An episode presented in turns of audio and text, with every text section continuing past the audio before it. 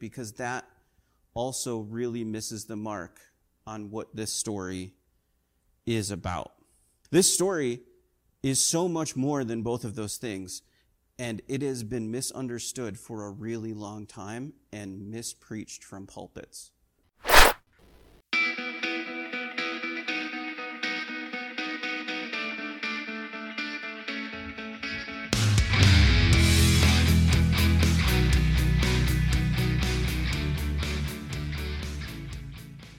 Today, we're going to be in 1 Samuel chapter 17, and maybe you recognize what that is already.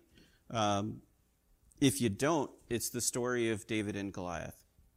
So, I just want to preface this with just because it's the story of David and Goliath, don't shut your ears off. Um, because I know in if I was in your position, right, when I go to church and the pastor is speaking about David and Goliath, my natural inclination is I've heard this story before. I already know what you're going to say. Now, why I think I know that is important.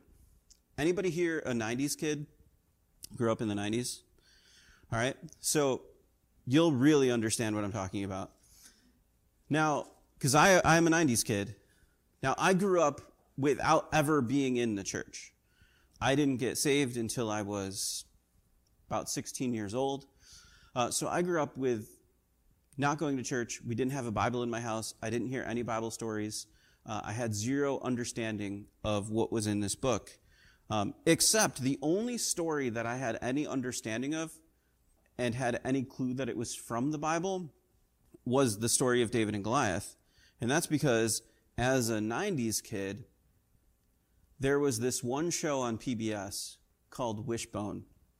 And, uh, and they portrayed the story of David and Goliath. And they put the dog, Wishbone, to play David, really hyping up the underdog themes of David and Goliath. And, and it had been such a part of the cultural zeitgeist that I sort of just thought I understood the story of David and Goliath. Well, what I'm going to tell you tonight, or today, wow, that's the first time I've done that in a church. And it's because our church meets at night now. What I'm going to tell you today is not the underdog story. Well, that theme might be present in there, it has nothing to do with what the story is actually about.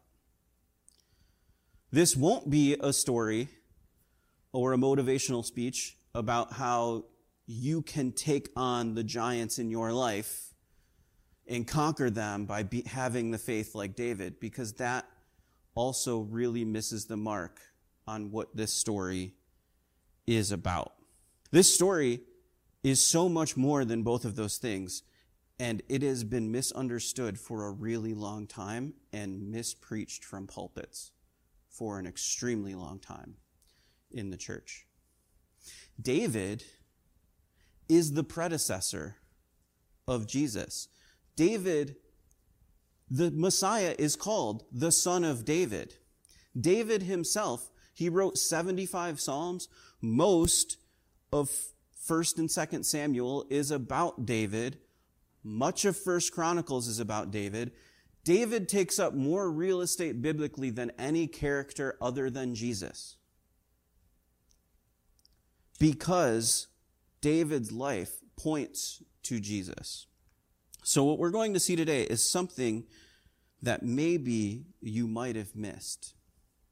And it might be a little bit different than what you thought you were getting into when you heard the story of David and Goliath. So, bear with me and buckle up because it's going to be a fun ride. We're going through the whole chapter. And we're going to mention other stuff too. So I promise I'll have you out of here by dinner. Also, up here, uh, because we're talking about the story of David and Goliath, part of the reason why I wanted to be up here is to give you an insight into Goliath, why there is this sort of underdog statement. Because according to the biblical description of Goliath, me up here is shorter than Goliath would be. Now, me down there is about the size of David, just if I was significantly more physically fit. But me up here does not equal the size of David. So think that in your head as we go through the story. Now the Philistines gathered their armies together to battle and were gathered at Socoh, which belongs to Judah. They encamped between Socoh and Azekah in Ephes Dammim. In Saul and the men of Israel were gathered together, and they encamped in the valley of Elah and drew up in the battle array against the Philistines. The Philistines stood on a mountain on one side, and Israel stood on a mountain on the other side, with a valley in between them. Now that picture is pretty clear. You have the Philistine army, you have the Israelite army on a mountain, and the valley and the battlefield is in the middle. And nobody wants to go to the battlefield because one of the just best procedures in war is to maintain the high ground. It's silly to go into the valley. And so both armies are sitting there on the high ground, refusing to cede it. So that's the picture. Now, a champion from the Philistines went out from the camp of the Philistines named Goliath from Gath, whose weight was six cubits and a span. Now, anytime you see the word cubit, think of it in terms of feet, but think of it as one and a half feet. So if he is six cubits, he would be about nine feet because it's 1.5 times whatever that is. So a guy about nine feet tall he had a bronze helmet on his head, and he was armed with a coat of mail. And the weight of the coat was 5,000 shekels of bronze.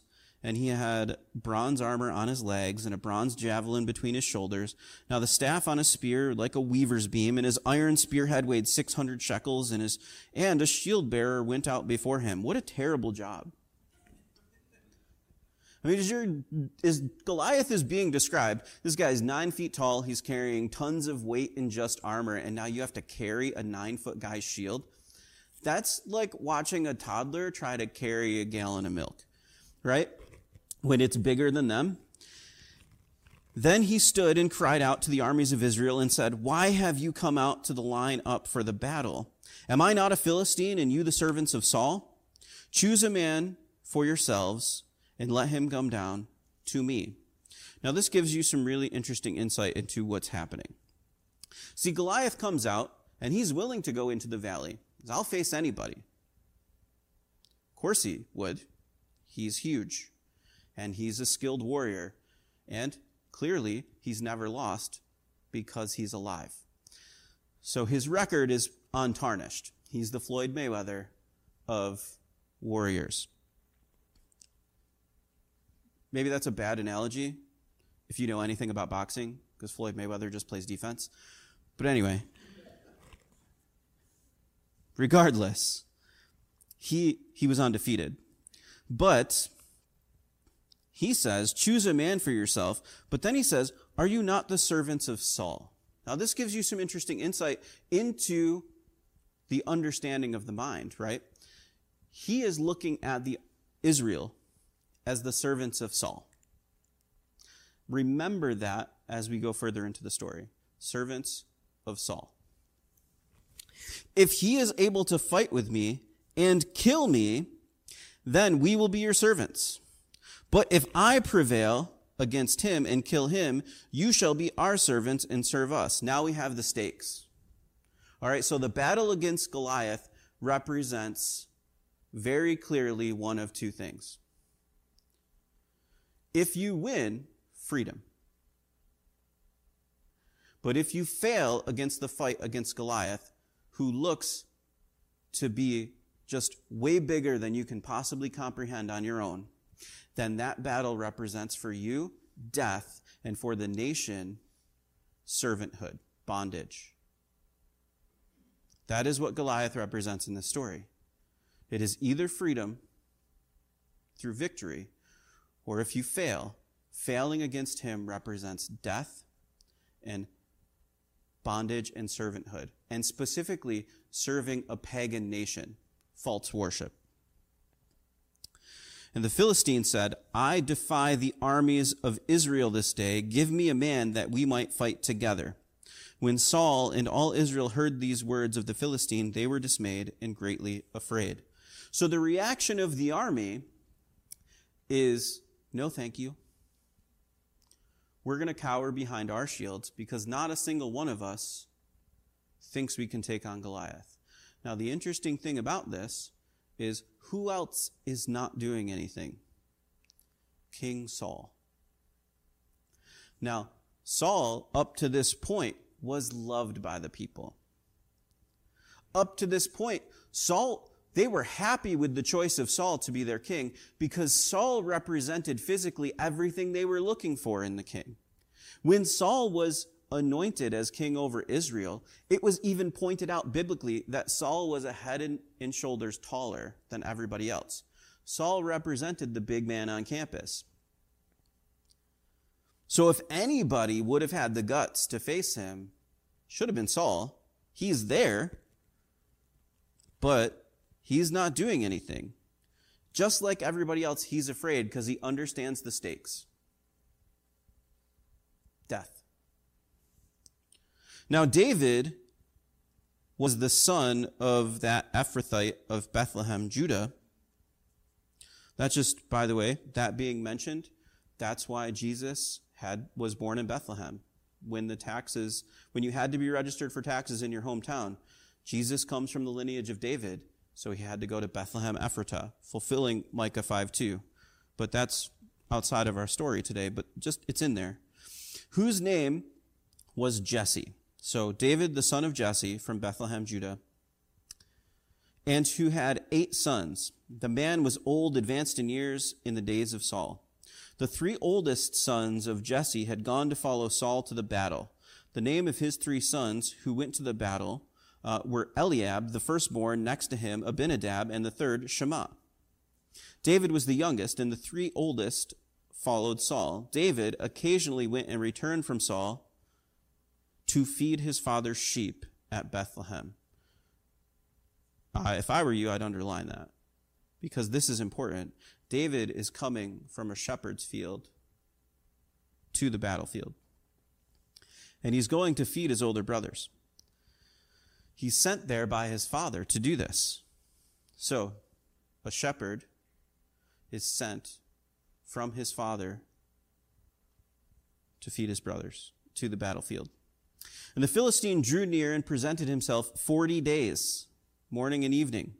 Then Jesse said to his son David, Now take for your brothers an ephah of this dried grain and these ten loaves, and run to your brothers at the camp. Carry these ten cheeses to the captain of their thousand, and see how your brothers fare. Bring back the news of them. Now Saul uh, and they uh, and all the men of Israel were in the valley of Elah fighting with the Philistines. Well, they weren't really fighting. They were, you know, shouting back and forth across the valley. But for 40 days, nothing's happened. Jesse's worried about his sons, and he sends David out to go feed them and find out what's going on. So David goes early in the morning and he leaves, he left the sheep with a keeper and took the things and went as Jesse had commanded him and came to the camp as the army was going out to fight uh, and shouting for the battle. That's really what they were doing. For Israel and the Philistines had drawn up in battle array, army against army. And David left his supplies in the hand of the supply keeper, ran to the army, and came and greeted his brothers. So David gets there and he goes and he, he looks for his brothers. He can't wait to see them, find out what's going on. He leaves his supplies. But as he talked with them, verse 23, there was the champion, the Philistine from Gath, Goliath. Those two things are really important Gath and Goliath. By name, coming up from the armies of the Philistines, he spoke according to the same words. So David heard them. So David, trying to get caught up on what's going on, what he sees when he gets to the battlefield is no fighting. He just sees people dressed in battle armor. And he goes to talk to his brothers. As he's talking to his brothers, this big giant comes out into the battlefield and starts shouting the same things, calling them the servants of Saul, telling them that he defies the armies of Israel, telling them that if someone would just come fight him, we could end this and figure out what the next step is. And here are the stakes death, freedom. Which are you going to get? Come and fight me. That's what David hears. All the men of Israel, when they saw the man, fled from him and were dreadfully afraid. This is the other thing David sees. This guy comes out, says all of these things, and everybody runs in their tent. David witnesses this. The men of Israel said, Have you seen this man who has come up? Surely he has come up to defy Israel. And it shall be that the man who kills the king will enrich him with great riches, will give him his daughter and give his father's house exemption from taxes in Israel. Now, that's the part as now an adult, when I read that, I go, why didn't anybody do this? Because if you don't have to pay taxes forever, that's a sweet deal. And you get that either way, right? If you lose, you don't have to pay taxes anymore because you're dead. And if you win, you're wealthy and you don't have to pay taxes. You win the lottery, with no taxes. This is like, that's a good deal. But everyone's so afraid of Goliath. David spoke to the men who stood by him, saying, What shall be done for the man who kills this Philistine and takes away the reproach from Israel? It says, For who is this uncircumcised Philistine that he should defy the armies of the living God? Now you see the shift. Well, Philistine, Goliath came out and he called them the servants of Saul. He called them the armies of Israel. David's response is, Who is this guy to defy the army of God? And the picture becomes clearer. The people answered him in this manner, saying, So shall it be done for the man who kills him. Now Eliab, his oldest brother, heard when he spoke to the men, and Eliab's anger was aroused against David, and he said, Why did you come down here? And with whom have you left those few sheep in the wilderness? I know your pride and the insolence of your heart, for you have come down to see the battle. So now his brother is projecting on David his own fear. And he's angry at David for inquiring what's going on. And he calls David prideful. He says, You just want to see battle. What are you doing here? And then he, even though David is a shepherd listening to the voice of his father and doing what his father has asked him to do, he accuses him of leaving the sheep behind. And David said, What have I done now? It's a good question because the answer is nothing. Is there not a cause? Then he turned from him toward another and said the same thing, and these people answered him as the first ones did. Now, when the words of David spoke, when the words which David spoke were heard, they reported them to Saul, and he sent for him. And David said to Saul, Let no man's heart fail because of him. Your servant will go and fight this Philistine. So David goes before Saul after hearing the report and hearing what Goliath has said, and he says to Saul, Don't worry, I'll fight him. This is where we've gotten really messed up in understanding this story. Because we have preached from the pulpit over and over again about fighting your battles and fighting your Goliaths, fighting your giants. Here's the problem this isn't David's giant. David wasn't even in the army. David was not there for 40 days as Goliath was screaming at the army. This is not David's giant. This is Israel's giant. David had no personal connection with Goliath. He heard him speak once. David is not fighting his battle, he's fighting God's people's battle. He is fighting the chosen people's battle, not his. It's not his giant. It's God's chosen people's giant. And that helps us understand the rest of this story significantly better.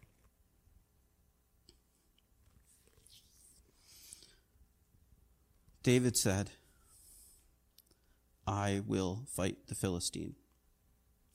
But Saul says, you're not able to go against him. You're not able to go against the Philistine to fight with him, for you're a youth, and he's been a man of war from his youth. But David said to Saul, Your servant used to keep his father's sheep. And when a lion or a bear came and took a lamb out of the flock, I went out after it and struck it and delivered the lamb from its mouth. And when it arose against me, I caught it by its beard and struck and killed it. Now, regardless of this story, that's like an episode of a TV series that I want to see. A, he fought a bear. I don't know if any of you have seen a bear in person or know what they can do. They can run at 40 miles an hour. They catch fish out of a stream, so they're not afraid of water. They can also climb trees. There's no getting away from a bear. I personally think bears are maybe the scariest animal. Now, odd story, kind of related to this. I have a friend who uh, he went hiking by himself uh, out in I, I can't remember where it was. I think it was in Virginia, out in the mountains of Virginia. And he tells this story much better than I do. But he got confronted with a bear. And so the first thing he thought to do was to pull out his phone and record a goodbye message. Because he thought, at least my last words will be recorded if, uh, if the bear gets me. But then he, from his wilderness training, he did everything he could to make himself look as big as possible and run. He ran towards the bear, which seems maybe like the dumbest thing he's ever done. But thankfully it worked, and the bear went off the path. Uh, and then you can hear in the recording just his heavy breathing because of the very nature of he was terrified because he knew his life was at risk in that moment. Uh, because he wasn't sure where he was. He wasn't sure if it was a mother near her den with her cubs, and he was now on the menu for coming too close to her cubs. Right? He didn't know what was going on. But David, much more bravely than my buddy, says, A bear took a lamb out of the flock. I went took the lamb out of its mouth and then killed it with my bare hands.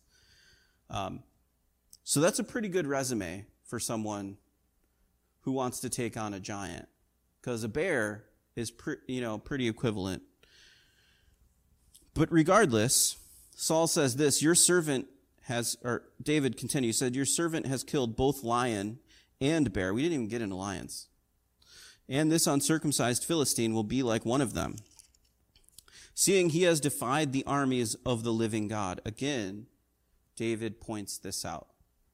He's defying the armies of God because Israel is God's chosen people. This isn't the army of Saul. And David has the right perspective when no one else does. Moreover, David said, The Lord who delivered me from the paw of the lion and from the paw of the bear, he will deliver me from the hand of the Philistine. And Saul said to David, Go, and the Lord be with you. Now, I understand. This might seem like an odd moment, but when your resume contains killing a lion and a bear, okay, go for it, David. But Saul does this. So Saul clothed David and his uh, with his armor, and he put a bronze helmet on his head. He also clothed him with a coat of mail. David fastened his sword to his armor and tried to walk, for he had not tested them. And David said to Saul, I cannot walk with these, for I have not tested them. So David took them off. This moment in the story makes what picture was becoming clear crystal clear. Because in just the previous chapter of 1 Samuel, David was anointed the next king of Israel by Samuel. David hasn't forced the issue and taken Saul's throne. But David is the rightful king to the throne according to God. He's already been anointed king. And Saul places his armor, the glory of the king, onto David. He gives him the king's armor, the king's sword, the king's chainmail. That stuff rightfully belonged to David according to God. But David doesn't take it because he waits for the appointed time for him to take his throne. Instead, what does David do? David takes off the glory of the king. He takes off the armor of the king, the helmet, the torso, the chainmail, the sword. He takes off that which represents the glory of the king to go enter the battle as a shepherd.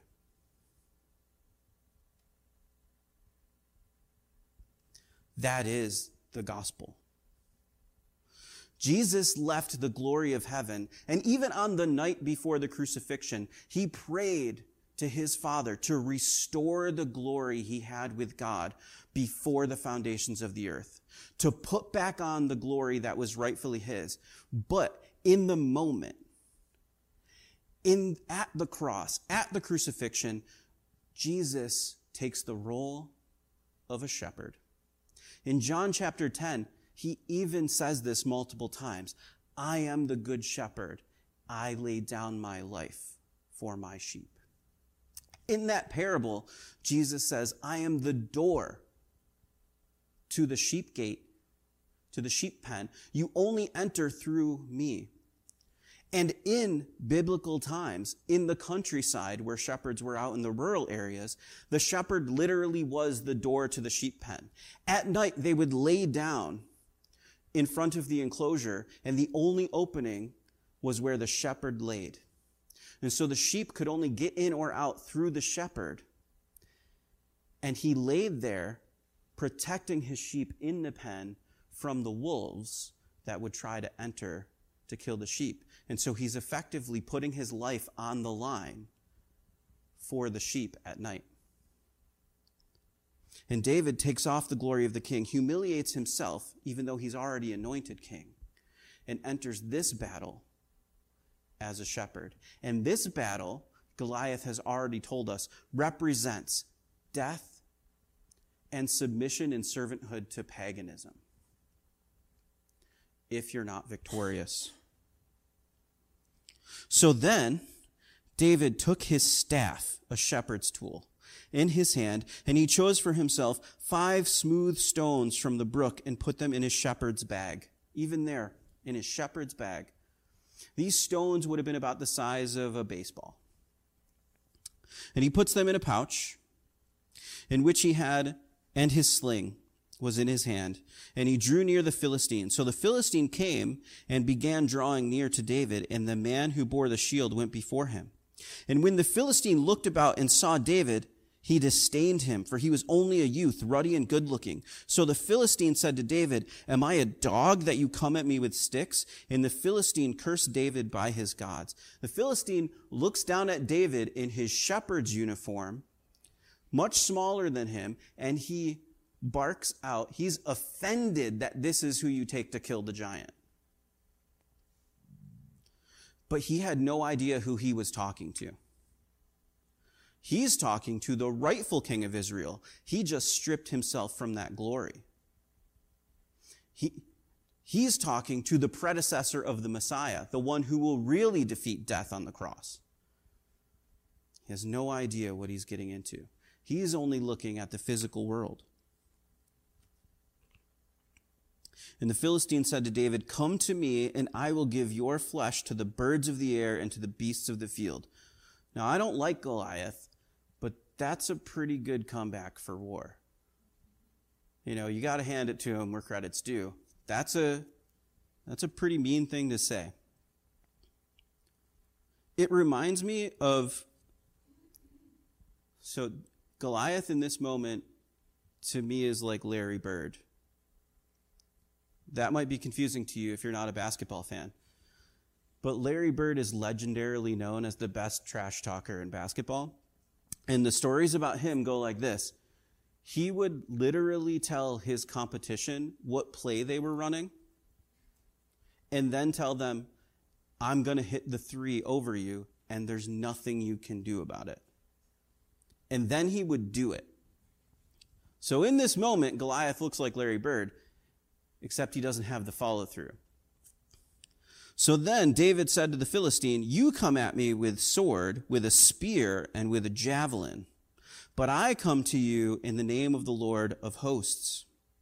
the God of the armies of Israel, whom you have defied. This day the Lord will deliver you into my hand, and I will strike you and take your head from you. And this day I will give the carcasses of the camp of the Philistines, of the birds of the air, and the wild beasts of the earth, that all the earth may know that there is a God in Israel. So, David's response is, okay, you can say whatever you want to me, but I'm coming in the name of God. So the, the birds of the air, they're going to be eating your flesh. And so he just beat Larry Bird at his own trash talk. He became Reggie Miller. If you don't know anything about Reggie Miller, his famous moment is when he does this. Because he makes fun of Spike Lee, saying that the Knicks are going to choke in front of him, and then he hits a game winner. Not important, but I like basketball.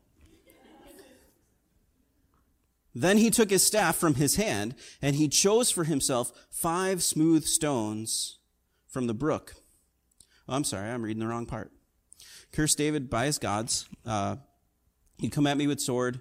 The Lord will deliver you into my hand. I will strike you. I will take your head. The carcasses will come from the camp of the Philistines, the birds of the air, the wild beasts of the earth, that in all the earth may know that there is a God in Israel. Now, here's the important part. Not only is he saying that he comes at him in the name of God, but this will be a moment where the world remembers that there is a God. And so all the assembly shall know that the Lord does not save with sword and spear, for the battle is the Lord's, and he will give you into our hands. So it was when the Philistine arose and came and drew near to meet David that David hurried and ran toward the army to meet the Philistine. So David again looks at danger and he faces it head on and he heads for it. And David put in his hand, uh, put his hand in his bag and took out a stone and he slung it and struck the Philistine in the forehead so that the stone sank into his forehead. And he fell on his face to the earth.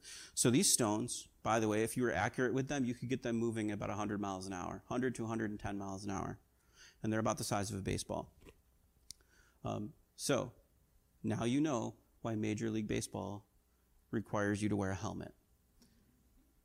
Because David killed Goliath by sinking the stone directly into his forehead. So David prevailed over the Philistine with a sling and a stone, and struck the Philistine and killed him, but there was no sword in the hand of David. Therefore, David ran and stood over the Philistine, took his sword and drew it out from its sheath and killed him and cut his head off his head with it. So, you know, nice and graphic. It's a good bedtime story for your kids. Um, highly recommended. He takes Goliath's own sword, which was bigger than David, cuts his head off with it, and now something really interesting happens. When the Philistines saw that their champion was dead, they fled. Why? Because victory meant freedom. Now the men of Israel and Judah arose and shouted and pursued the Philistines as far as the entrance of the valley and to the gates of Ekron. And the wounded of the Philistines fell along the road to Shaaraim, even as far as Gath and Ekron. Then the children of Israel returned from chasing the Philistines, and they plundered their tents. And now, verse 54. You might not have ever thought how important this was, but this is a highlighter one for sure. David took the head of the Philistine and brought it to Jerusalem. But he put his armor in his tent. So this verse tells us what happened. After the battle, David walked all the way to Jerusalem with the head of Goliath and stored it in Jerusalem. Now, at this time, Israel doesn't own Jerusalem. The Jebusites live in Jerusalem. So, this is just north of Jerusalem, outside the Jebusite camp. As a reminder of what's coming for them because not that much longer down the road, after David does become king, one of his significant victories is taking Jerusalem from the Jebusites. And they had that fear the whole time because David stuck Goliath's head there, just north of Jerusalem, outside the Jebusite camp. Well, You know what else is just north of Jerusalem outside the Jebusite camp? Much later in history? A place called Golgotha. Happens to be the place of the crucifixion. It's called Golgotha because it's called, it means the place of the skull. What skull? Well, what else does Golgotha sound like? Goliath of Gath. The foreshadowing here in Scripture of what it means to defeat death and bring life instead is very clear. And it came from the anointed king who took off the glory of the king and entered the battle as a shepherd to defeat death. And that's what happened with David. And now we backtrack because sometimes in the story, things aren't linear. Things aren't chronological. We go back to when the battle began. And when Saul saw David going out against the Philistine, he said to Abner, the commander of the army, Abner, whose son is this youth? And Abner said, As your soul lives, O king, I don't know. And the king said, Inquire whose son this young man is. And as David returned from the slaughter of the Philistine, Abner took and brought him before Saul with the head of the Philistine in his hand. And Saul said to him, Whose son are you, young man? And he answered, I am the son of your servant Jesse, the Bethlehemite. And so the story of David and Goliath ends chronologically with the head being stored at Golgotha it ends from a narrative standpoint with David saying, I'm the son of Jesse from Bethlehem. Both of those things point to Jesus. They point to the cross and to his birth. And so the story of David and Goliath is much bigger than the cultural zeitgeist ever let us know. It's a foreshadowing and a picture of something way better. It's not the giants that we face of anxiety or addiction or depression. It's not what Goliath represents. Goliath represents the ultimate giant, the one that we cannot deal with on our own death and being in bondage to sin, to false worship. We can't deal with it on our own. We're not David in the story. We're the army of Israel, most of us. Most of us are the army in Israel recognizing that that thing we can't conquer. Sin and death is something we have no power over. Some of us might have made it to the place of King Saul. Maybe some of us are CEOs or independently wealthy or are business owners and think that we have a whole lot of control. And Saul had a lot of control. He had an entire army at his disposal. He had all the wealth of Israel. But there's one thing he looked out at he didn't have power over sin and death. And who could take care of it? Not someone whose battle it was. The victory came from outside of the Israelite army. The, the victory came from outside God's army. The victory came from the Good Shepherd. And that story is ultimately fulfilled when the Good Shepherd, the Son of David, conquers death and sin on the cross. So, this is the gospel, not so hidden, about a thousand years before the cross. Let's pray. Father God, thank you. Thank you for this story. Thank you. Thank you for shouting at us from the rooftops through all of Scripture that you have a plan. And your plan is to take care of the thing we can't deal with. We are separated from you because of our sin. And the only reconciliation is found in the Good Shepherd. Help us submit to him, to look to the cross to repent from sin and lay them down at the foot of the cross at the Good Shepherd so that we can be clothed with his righteousness, that we can be found innocent in your eyes because of Jesus. And don't just help us do that, but help us spread that word to a world who needs it. In Jesus' name, amen.